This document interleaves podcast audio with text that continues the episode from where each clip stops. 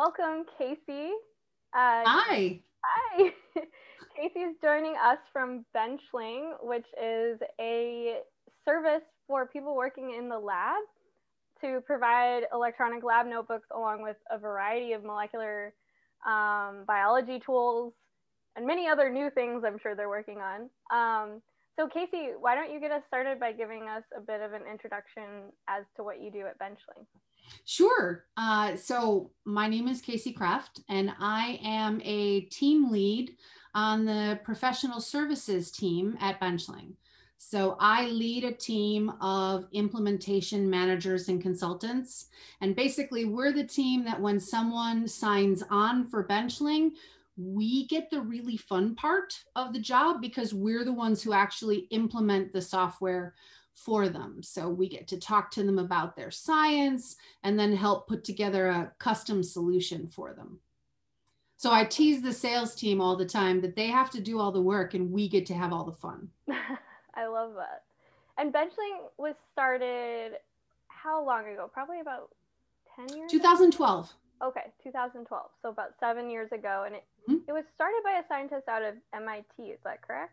Yeah, there were a couple MIT scientists, and they, as the story goes, you know, they were so excited for their lab experience, and like I'm sure many people can relate to, they got into the lab and saw that so much of what goes on the lab happens in notebooks, on paper, a bunch of Excel sheets, and sending emails back and forth. And so they just had this idea that there had to be a better way, and that's where the idea of Benchling was born. Amazing. And as a scientist on the bench side, it's certainly a really valuable service. Like when I started at the bench, we were working out of paper notebooks, and now you know, whether it's Benchling or some other electronic lab notebook, I think a lot of labs on the academic and pharma or biotech side are moving towards this kind of record keeping. So it's certainly a valuable service. So can you tell us about your path to Benchling, like how you first heard about it and what kind of drew you to working there? Yeah, so I, well, initially when I had heard the name sort of thrown around, and then I was approached by a recruiter to join the team, but I actually started at the bench myself. So I went to grad school for pharmacology. So I have a PhD in molecular pharmacology from the University of Pittsburgh. And I had this idea that I wanted to be an academic scientist, and that was just all I wanted to do. And so I did the traditional route of I finished graduate school, and then I went on to do a postdoc. And while I was a postdoc, I sort of had that inevitable moment we all have where it's, what do I want to do with my life? And I was fortunate enough that throughout my graduate career and throughout my postdoc career, I had done a lot of microscopy, and most of my work used it as a tool. And right around the time that my postdoc was winding up, a position opened up at the University of Maryland where I was for a core facility manager. And I thought that sounded kind of fun. And so I applied and I got it. And it was my first taste of doing science without necessarily getting dirty, so to speak. And I'd always loved bench work, but then I got to see what it was like to help other people do their bench work, and I was hooked. And that was just the moment where I was like, okay, this is what I'm meant to do. And so in the core facility, basically I would run trainings for people, and I would teach people how to use the microscopes. I would provide support for their experiments, help them tweak settings, get the best possible images. And it was a lot of fun. And then I was approached by the company. So Zeiss came to me and said, we have a position in our internal support team that we'd like you for. And so that was where I crossed over from academia to now not even working on industry, because so often they tell us when we're in grad school, well, you can do academic research or you can do industry research, but there's this whole other world. And that was my first step into that. So working for a company where my job was helping scientists. And so while I was at Zeiss, I worked in the internal support team. And then I moved, after a couple of years, I moved up to Harvard, where I was an embedded specialist for Zeiss at Harvard in an imaging facility there. And that was like being a kid in a candy store, because pretty much every day someone new was coming in through the door with an interesting application or something I'd never looked at before. And so that was just a joy. And then after several years there, I transitioned to a new role where I was doing kind of the same thing, but now all over the country. So I was doing a lot of traveling, talking to a lot of different scientists, and it was so much fun. And would that be called a field application specialist? That's exactly right. Okay. Yep. Field application scientist was my title. Can you talk a little bit about what that role is like? Because I mean, there's so many companies like Zeiss out there that utilize this type of role, field application scientist, to help customers with their products, which is obviously really helpful feature of any of these companies, because you have somebody on the ground there helping you utilize, whether it's a consumable or a microscope. So yeah, if you could talk about like what that role is actually like, because I have never done it, but I certainly know a few application scientists. So, and you know, it's one of those secret treasures of working in science. And these are the kinds of positions that I never knew existed when I was in an undergrad with academic stars in my eyes. But basically, so the function of the field application scientist, and this isn't, there's a little bit of, some companies, they have a sales function. Some companies, they're purely for after sales function. So it depends on what company you're talking about. My role did not have a sales function. So as a field application scientist, what would happen is a customer would buy a microscope. They'd have to wait for it to be built. Then it would be delivered. The service engineer would come, unpack it, put it together. If it was a complicated system, otherwise I might be the one to put it together. And then it was my role to validate the instrument, make sure it was performing within specs, test it out, just kind of do some preliminary work on it, just so that the user had a starting point. And then my role was to talk to the scientists, find out what they needed to do, and teach them how to do it.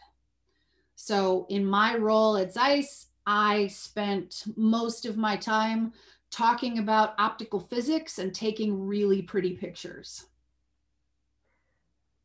So were you excited moving to a company like Benchling, where this passion for essentially helping more scientists do what they're trying to do, in my eyes, is broadened even further by a tool like Benchling, where it's not just microscopy that you're helping with, it's all of these different functions. Were you excited about that? Oh, I can't even tell you how much, because the thing that really has always fired me up about science, and just what hooked me when I was a kid, was just learning something new every day. And I actually, oh my God, I have the dorkiest story about how I decided I wanted to be a scientist in the first place. And I could not make this up if I tried. I was in high school, and like so many people in my class, I was sort of swept along with this idea of I want to be a doctor and I want to go to medical school. And so I took all my science classes, and I remember I was sitting in AP Bio, and we were reading something about ion transport across membranes. It was, I don't remember if it was plasma membrane or the mitochondrial membrane, but I just remember looking at my textbook and seeing that there was a line in there that this happened by an unknown mechanism. And it blew my mind, because it was just one of those moments where I was like, what do you mean science doesn't have the answers? And it was then and there that I was like, I want to be a scientist because I want to find answers. I want to learn how things work. And so, you know, starting off in academia where you get to do that every day, but you kind of pick a lane that you're going to swim in the lab. And you might, you know, dabble in some other things, have some collaborations, but you sort of narrow your focus down to the question you want to answer. And then when I got to the core facility, it opened it up a little more. But I was still in a physiology department, so I was somewhat limited in the types of questions people were asking. Then it opened up even further at Zeiss, and I got to talk to, that's where, you know, I got to talk to botanists, and I got to look at meteorites and ancient papyrus and things. Potato chips was a project I was working on. Wow. So it was like, it was a wide variety of things. And then I moved to Benchling, and it was like, all of a sudden that scope just exploded, because now it's everything from, you know, your typical biomedical fields to huge agricultural companies to synthetic biology. That was something that I didn't really have a background in. So like looking at companies now that are synthesizing food in the laboratory. I mean, it's just, I'm such a geek for all of it. and it's just every single day I'm introduced to a new customer where they're doing something super cutting edge that I've never heard of before. And it's just like playground for science people. Totally. So getting back to your graduate school work, mm-hmm. what lane did you choose to swim in as far as the science that you were pursuing at that point in time? Signal transduction. That was always my passion. So when I was, so I'm originally from Buffalo, New York, and I went to college at a small school in Buffalo called Canisius College. And I had the opportunity there to work in a lab. I had a little research grant, and I got my first taste of working in the lab, where I washed glassware for like the first 6 weeks. So I think it was kind of hazing maybe, but I certainly learned how to wash glassware really well. But then I also had the opportunity to work at the Roswell Park Cancer Institute during the summers. And so I worked in a lab there that was looking at intestinal epithelial differentiation. And it was my first exposure to true signal transduction research, because they were looking at the role of PKC Delta in this process. And I remember reading up on it and just thinking, oh my gosh, so much of life is controlled by the movement of phosphate. When you think about it, it's just everything about us is all about movement of phosphate and these huge interconnected pathways of switches and how they all talk to each other. And it was my thing. I loved it. And so I knew then that I wanted to go into that world of signal transduction. And then it got narrowed down when I was in college, because I took a class called medicinal botany, where we looked at all of these drugs, kind of what the history of them was, and then got into their mechanism of action, pharmacokinetics, pharmacodynamics. And I was just like, yep, this is it. I love it.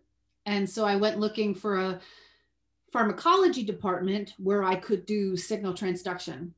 and that ended up being the University of Pittsburgh. And so I was working in a lab there where my project was insulin receptor signaling, and it was signaling through the RAS ERK pathway.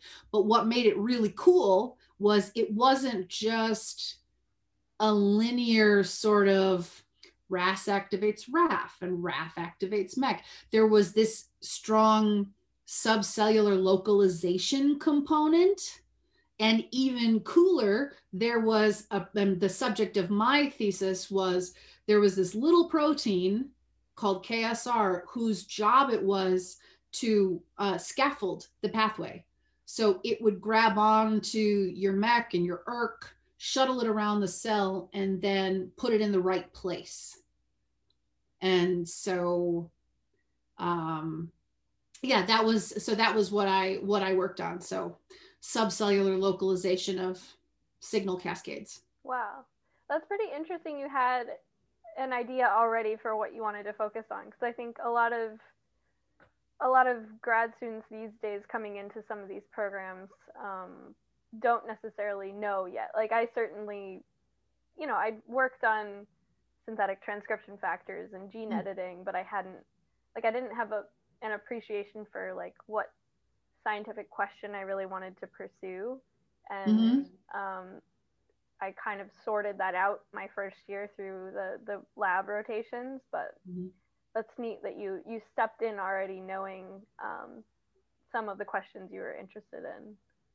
Yeah, I was really lucky to just have access to that undergrad research opportunity, and it just happened to, I got lucky. It struck a chord with me. Absolutely. So one of the aspects of science, and I think you touched on this with the textbook saying mechanism unknown, but is where things kind of start to break down in our understanding. And I think the subcellular components of some of these pathways are certainly one of those areas where, you know, a lot of molecular biology is based on whole cell, like understanding maybe different types of cells, but not necessarily the subcellular components of that. So when you say that you studied subcellular mechanisms of this pathway, were there particular organelles within the cell that you were looking at? And how, like in broad strokes, how did you go about understanding these tiny portions of the cell? Yeah, so the project was, so yes, in answer to your first question, yes, it was early endosomes actually was where the signaling event actually happened.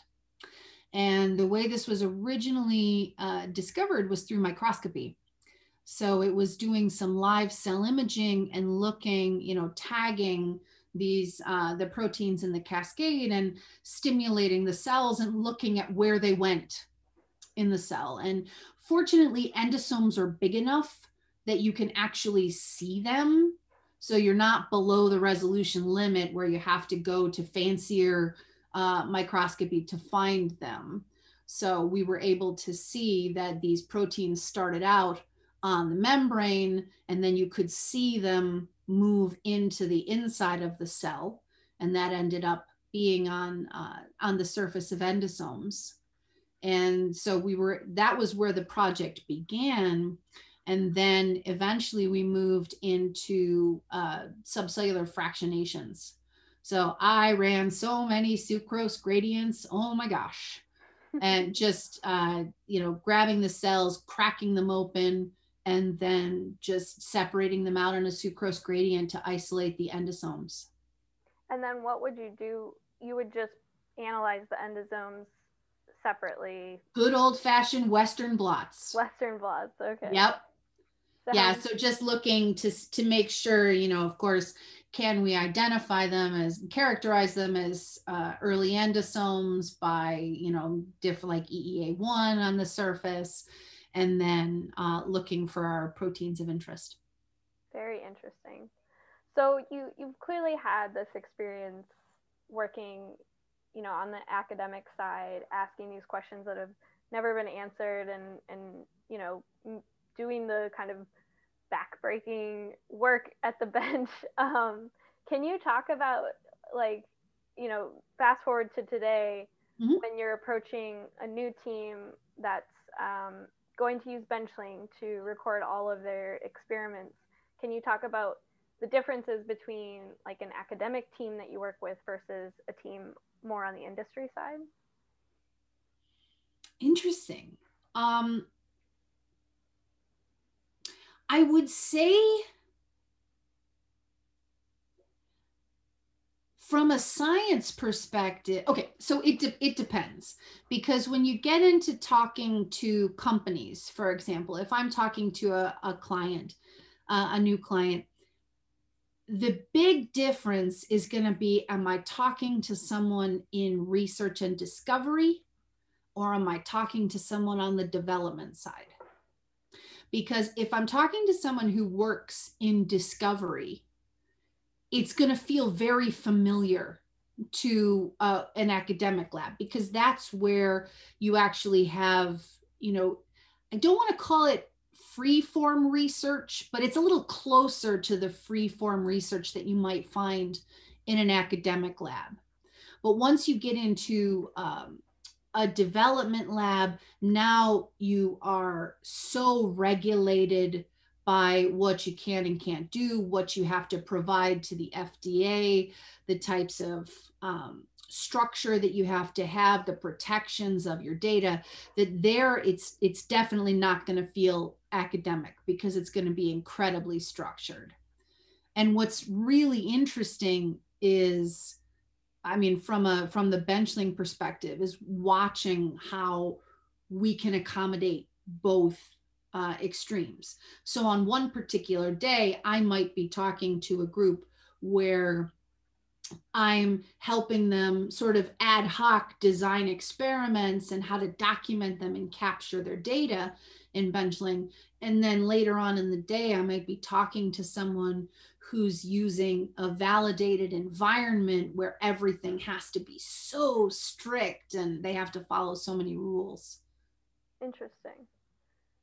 And as far as the structure of something on the development side, is that something that the team that you're working with has to bring to the table, or are there existing structures that Benchling already has that these development teams can utilize? So there is a certain level of customization, but for the most part, if someone says that they have a particular type of, you know, what they would call GXP validation, where they have to work in a validated environment, that's pretty conserved between parties. So, you know, we know that if someone's operating in a validated system, that maybe if there's a new update to our software, we can't automatically push it to them because it has to go to their validated environment. So there's going to be a lot of similarities between development clients, but there's little variability too. Interesting. And one other question, which, you know, I don't assume you have the answer to, but I am curious about. Because I work with a number of people who have worked at other biotech companies that utilize Benchling, and I know firsthand that these electronic lab notebooks are critical and a part of filing investigational new drug applications mm-hmm. with the FDA.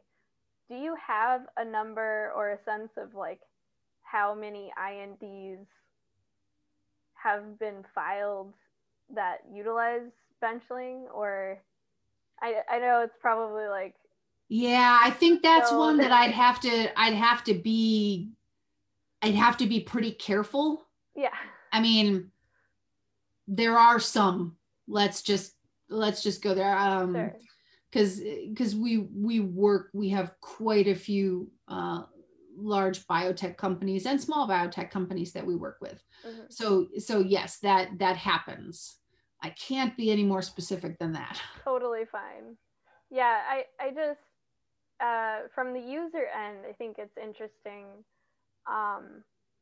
again, going from the paper notebooks to an electronic lab notebook. And I think for me, there's just so much more confidence in what, you know, what's contained in the Benchling, like the registry and the templates that are involved and the tracking and even the auditing. Like we used to have to pass around the lab notebooks to get signatures and witnesses. And yeah, I think that's part of what is exciting to me about Benchling as a resource for scientists is that it smooths out that process a lot, and I think makes it even easier for some of these early stage companies to move forward with their interactions with the FDA. So it's just kind of a bit of curiosity on my part.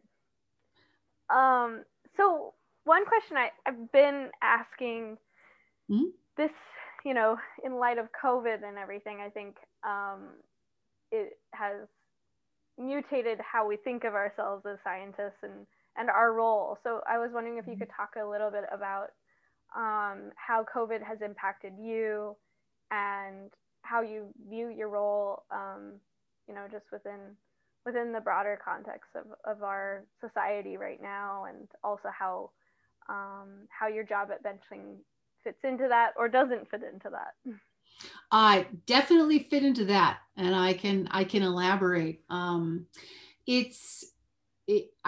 consider myself very fortunate, as do everyone else who, or as does everyone else who works at Benchling, that we really haven't been negatively impacted by COVID. We're very lucky. We, very early on, the leadership at Benchling decided that we were going to go to full working remotely, and we're just really adamant about protecting the team.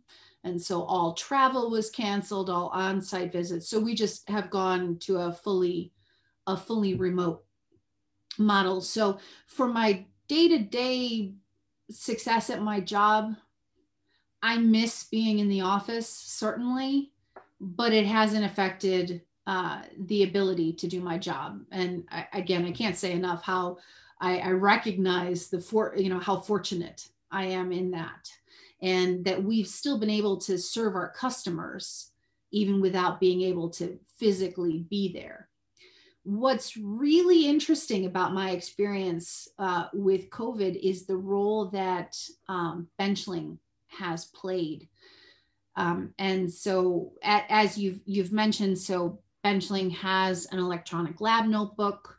We also have sample tracking applications, we have result tracking applications, and we can really capture the process of a particular lab work stream, capture it from within the notebook, also access all of the sample tracking applications.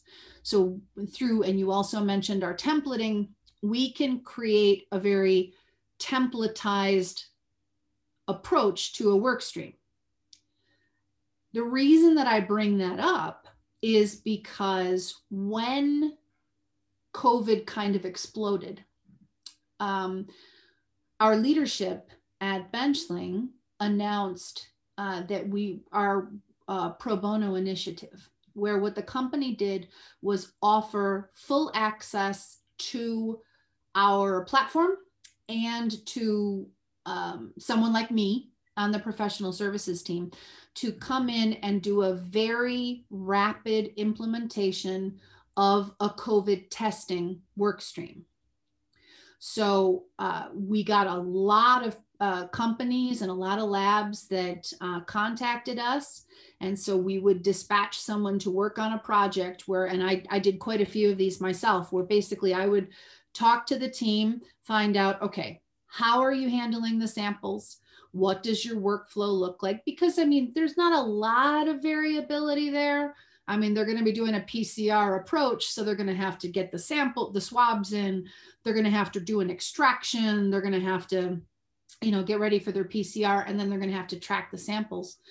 well, what we did as a company is just offer services in helping these labs that had never done this kind of work before, helping them through Benchling. So we would just for free built up notebook templates that would capture their process, help them write scripts to bring data in directly from the hospitals, help them send results back out to the hospitals, and just streamline that testing process so that we could all get back to normal faster. And so we rolled out quite a few of these projects. And I think last time I checked, we're closing in on 1.5 million COVID tests that have passed through Benchling software. Wow. That's phenomenal. So, yeah. What an incredible service. I saw this in the notes, you know, before we met, but I had no idea the extent of it. And I mean, you know, again, just from the reproducibility standpoint, the fact that you guys are able to provide this expertise and sample tracking, it just seems like such a great resource. And I appreciate you and Benchling for offering this. I don't know whose decision it was, but I think certainly an amazing one for many people. So yeah, that came right from the leadership at Benchling. So the founders of our company, and they said that we wanted to help, and Benchling is very much a company that wants to help. Like, I've never encountered a group of people who were more motivated to just serve the scientific community. And I know that sounds like a line that you would say, but it's completely genuine. And so seeing that, then, you know, just repurposing resources within the company into, I mean, we were not making money off of this. We were taking people who normally would be working with customers and then, you know, sending them out and saying, all right, here's a lab from X university that wants to repurpose their tools to test COVID, and let's get them up and running. And yeah, it was just incredibly rewarding work. And I can imagine. Yeah. Along the lines of Benchling wants to help, mm-hmm. Does the company have any particular motto, ethos, or principles that you guys live by? Or is it more of just, you know, because some companies are very much like, these are our cultural values and let's mm-hmm. put it on the wall. In other companies, it's more of, it's just an organic thing of like, we want to help scientists. So I'm curious. Well, I would say the goal of Benchling, the raison d'etre of the company, is to accelerate the life sciences. So that is our, that's our goal. And it really sort of encompasses everything we do, because if it's, you're trying to find a particular sample, well, if we make that easier for you, then you can get to the hard stuff faster. If we can templatize your work stream, you can do the work and we can help with the busy work. If you need to talk to a collaborator on the other side of the world and you want to work on something together, you don't have to email back and forth. You can be simultaneously collaborating on the same page in your electronic lab notebook, and you can instantly see the data that's been uploaded. So it really, just everything we do is all about accelerating the sciences. Now, to your point about leadership principles, yes, we have them. I don't think I've ever been in an environment where they're taken so seriously. Like, it's not just a thing on the wall. It's not just a poster of like a kitten hanging on a tree saying, hang in there. Like, these are real, and we live by them. And it's, I mean, they're just simple. And like, for example, one of them is obsess over customers. And that's something that we take really seriously. Like it's not just we're working with these people. It's while I'm working with my customer, I'm obsessed about making them successful. And so we have, as I said, we have quite a few. I think of all of them, the one that struck me the most was admit mistakes. And it's the company culture at Benchling is very much the kind of place where if something goes wrong, if someone makes a mistake, it's not a punitive environment. It's a, okay, let's learn from what happened. How can we grow from this? How can we make sure that this doesn't happen again? And that comes from the very, very top of our leadership. At our first retreat that I ever went to, like the VPs were going around and talking about, you know, one got up and said, well, here's an interaction that I had that didn't go very well. And then here's what happened because of it. And just in front of the whole company, just owning something that didn't go well and then talking about how it was repaired. And I was just floored because it's not often that you find that environment where your leaders will freely admit to mistakes and then just use it as a learning point for everyone in the company. That's really admirable. And you know, I think it gets back to this idea that when you have such strong principles that are really lived across all levels of the company, it can really make things run efficiently, but also create an environment that people want to be in and want to, you know, spend their lives working in, right? Mm-hmm. To that point, one of our other principles is unite around the mission. And that mission being, you know, accelerating the life sciences.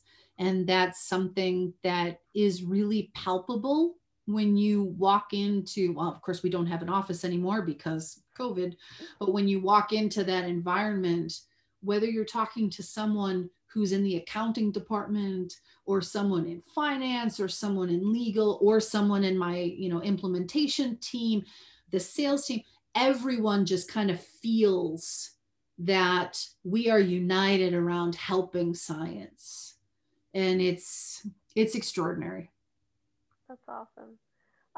You mentioned when you were talking about the lab notebook being something that, you know, someone on the other side of the world could look at and mm-hmm. see the data in real time.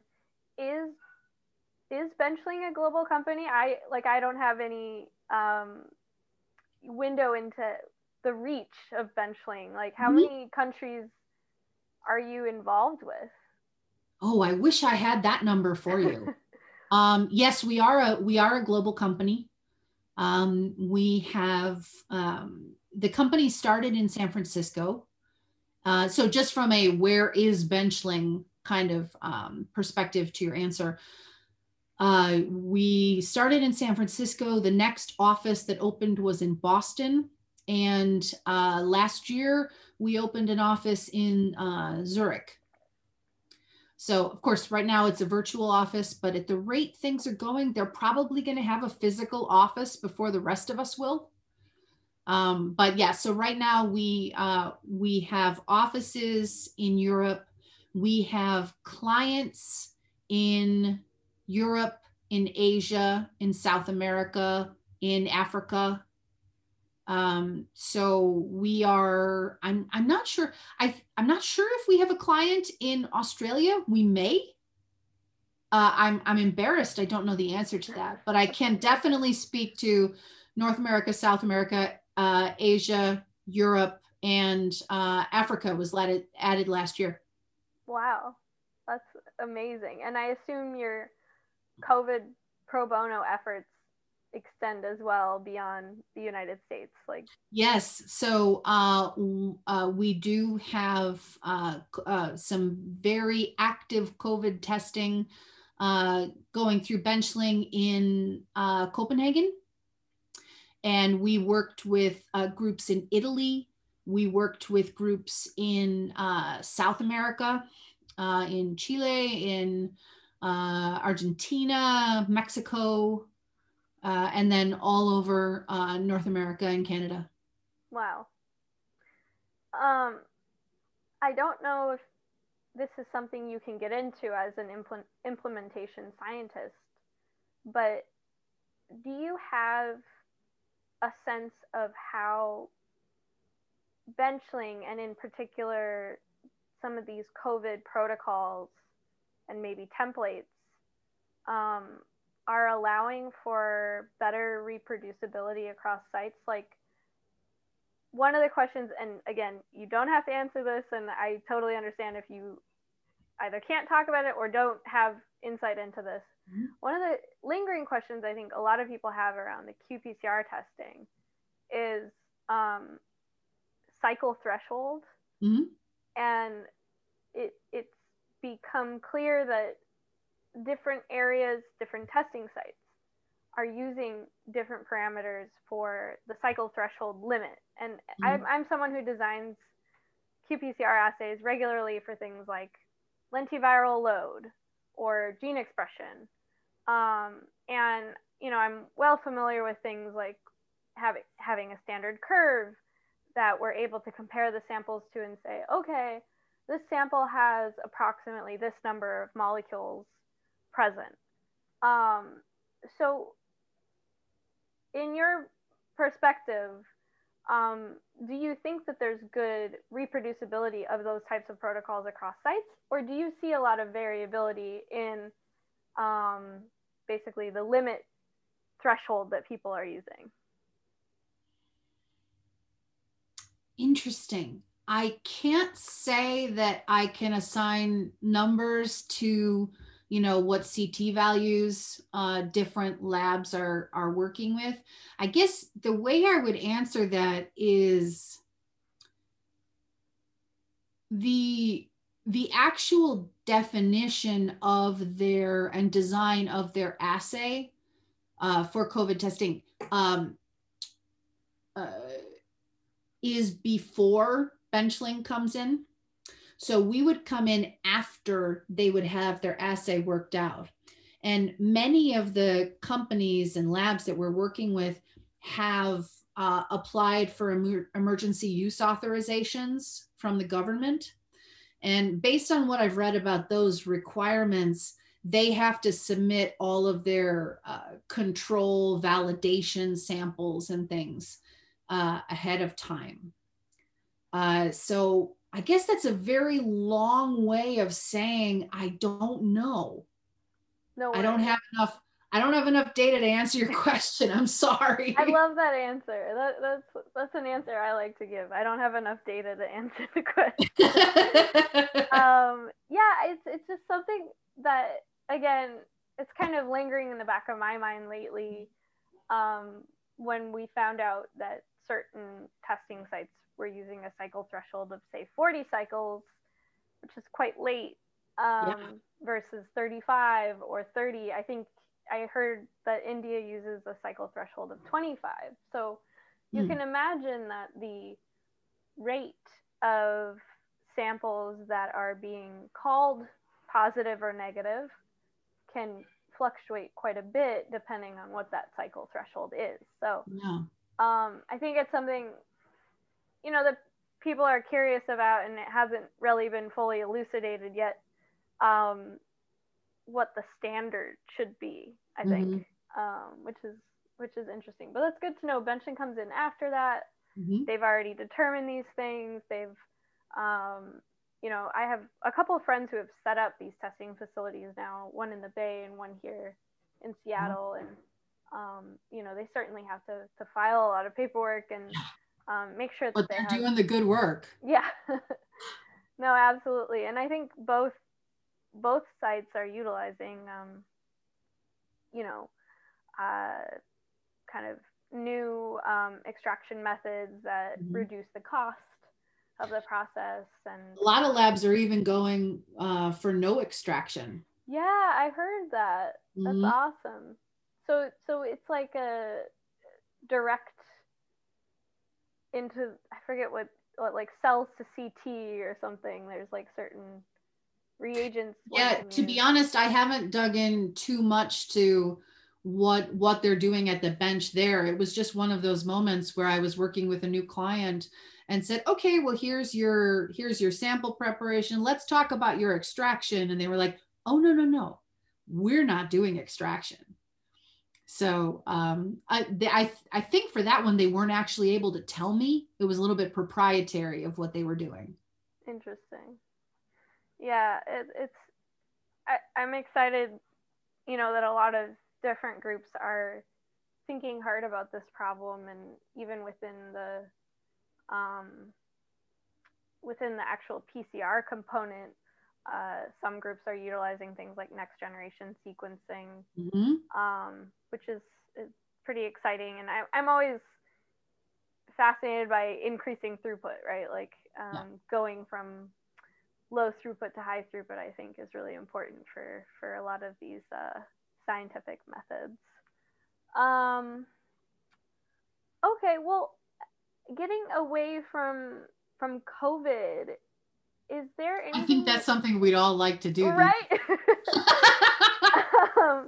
Is there anything, and I don't know if it's something at Benchling that you can talk about, or maybe, you know, from your past working more on the academic side, is there anything that stands out to you across your career that was really exciting, a moment that you found out something new, or you felt like empowered by your ability to teach others about this, you know, esoteric concept or something? How much time do you have? I think we have about 10 to 15 minutes left, so it's up to you how, you know, just go for it. Yeah, oh my gosh. I would have such a hard time narrowing that down. I've worked with such amazing people doing amazing things. I guess, wow, I'm floundering on this one. No worries. Maybe something more recent, if, you know, and broad strokes, like if it's confidential or anything like that. That's what I'm kind of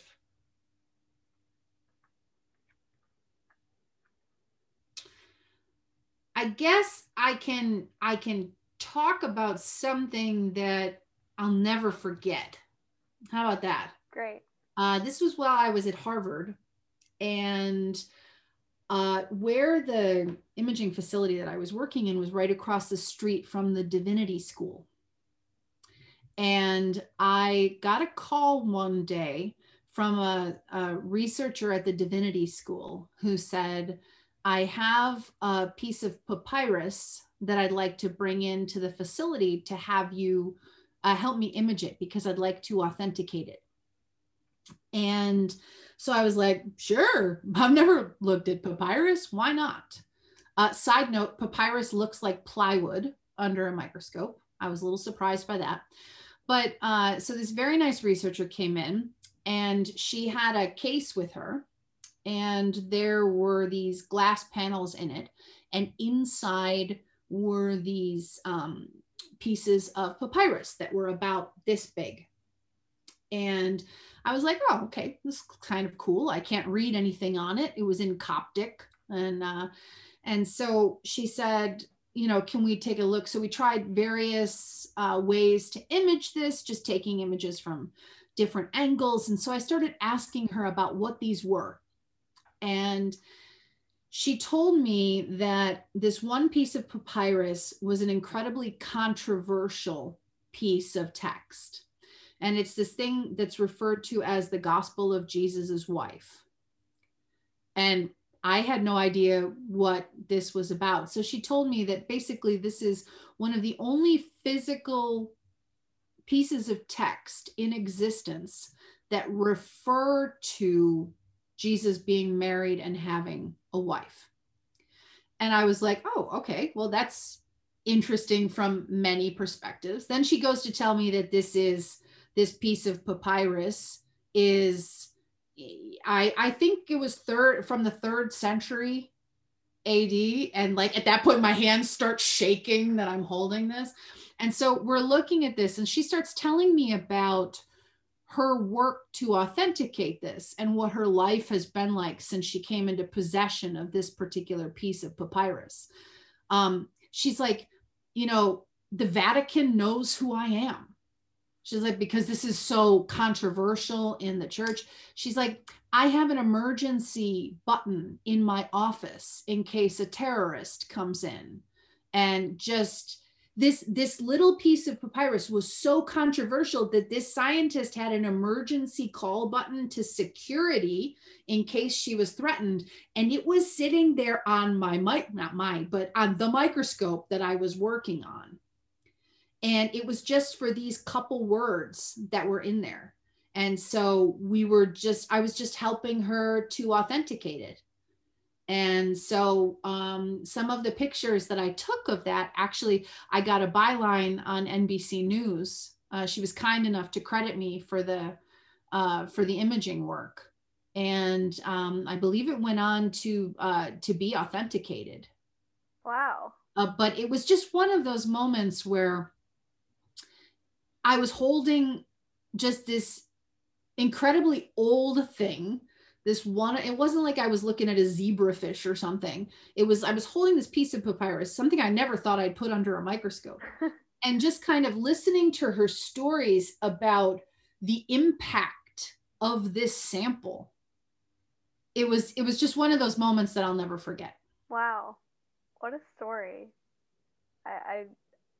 I don't think I've ever had any experience like that. And that's fascinating. Thank you for sharing that with us.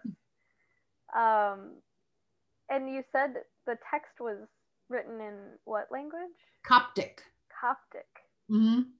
And so, I mean, was she able to do, you know, other types of analysis to validate how old it was and everything?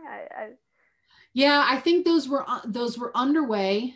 And what we were doing was there were some, what I ended up calling ancient ketchup, because there were these funny like stains on it that looked like maybe sap, or I mean, it even could have looked like food. I mean, it was really hard to tell. So we were just trying all different types of imaging modalities to see, could we detect some fluorescence in there at a particular wavelength that might point at what that was. There were some areas of the papyrus that were very thin, right under the important characters.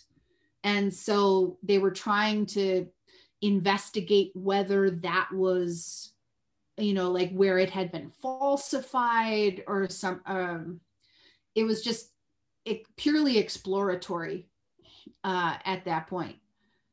But wow. It was definitely not, I mean, as someone who spent most of her days in the facility imaging zebrafish or mouse brains or things like that, here's an ancient piece of papyrus. Not on the list of things I thought I'd see that day. Yeah. Wow. That is so cool.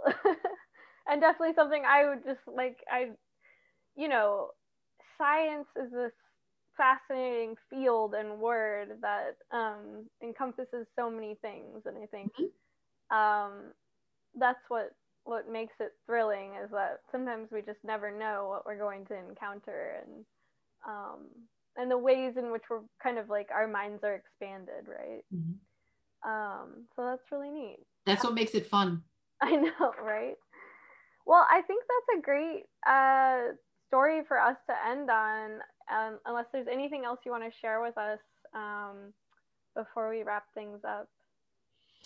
I don't think so. This has been so much fun. So fun. And thank you so much for jumping in, you know, in the early days of the podcast, and sharing some of your experiences at Benchling and on the academic side. And it's nice to meet another lifelong learner. So. That's the only way to be.